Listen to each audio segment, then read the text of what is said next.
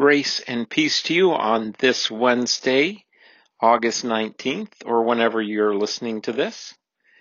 You know, I continue to be in awe of how much folks are appreciating our devotionals.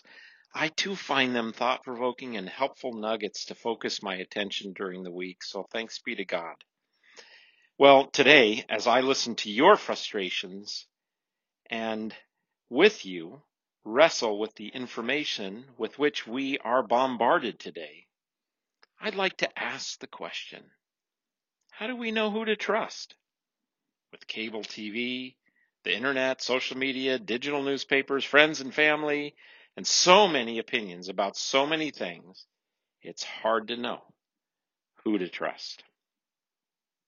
I remember an old Amy Grant song that had the phrase something like, you gotta know who to, not to listen to. To whom do we listen today? Who don't we listen to today? Whether it's about the pandemic or about how to best improve the lives of those that Jesus called the least of these in Matthew 25, um, about who we are and what our fundamental human condition is, about who God is and what God has done and is doing about our fundamental problem, about what is of ultimate importance versus penultimate importance. Or to use the line Curly said to Billy Crystal's character in the movie City Slickers, the one thing.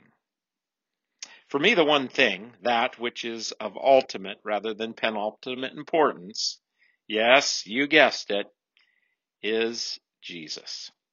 The event and story of Jesus, the person of Jesus, the work of Jesus, the message of Jesus. Jesus is who I trust and who gets definitive authority in my life. Why?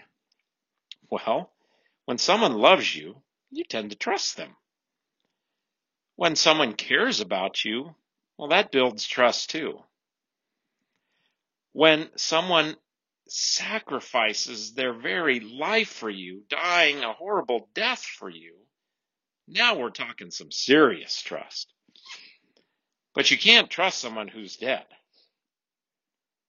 But even more so when that person is buried who died for you but three days later is no longer in the tomb, a tomb guarded, by the way, by elite Jewish and Roman soldiers who had everything to lose if they were to let Jesus' body be stolen, and then everything to gain by finding that body if it had indeed been stolen. Well, that really gets my attention. When, after he died on that cross, that same person is seen by over 500 people um, who one could go and talk to in that day, I'm thinking this some, is someone in which I can put my trust. What he says goes. One who's raised from the dead and defeated death. Yeah, his word goes in my life. His promises are my life and foundation. Promises like he's with us always and he has taken my sin and crumpled it up in a ball and thrown it away. That we are in his hand and he won't let anything or anyone snatch us away. And then after I receive those promises as a gift, his example gets first dibs on my actions as well. In the midst of all the competing and confusing voices of our day, Jesus stands above them all. The one raised from the dead, the self-revelation of God. I'll give Jesus and Jesus only the trust to be the one thing in my life. I mean, life is confusing. There are all kinds of authorities, but to have Jesus as that one puts everything in perspective. Well, oh yeah, I'm sure you'd like to hear me talk about all those other authorities and voices and who to trust and who not to trust. Well, that's of course a subject for another day. We're out of time. but I will just say this. Listen, human authorities may have my trust and God's put authorities in our lives, but they never get my unquestioned ultimate authority. Those other authorities I will respect, or maybe not, depending on them, or depending on do they tell the truth, do they care about me, um, what are the facts, what's the data, you know. I, I'm going to think critically, in other words, about those other authorities.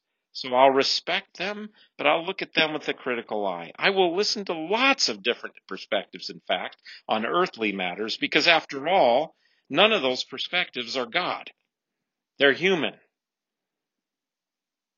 Maybe some of our conflicts and problems today are because we've elevated some authorities to a place they should not be and asked them to carry a freight they cannot carry. Well, you think about that. But I pray you'll know the gift of the gospel and that you'll let Jesus be the one thing. Amen.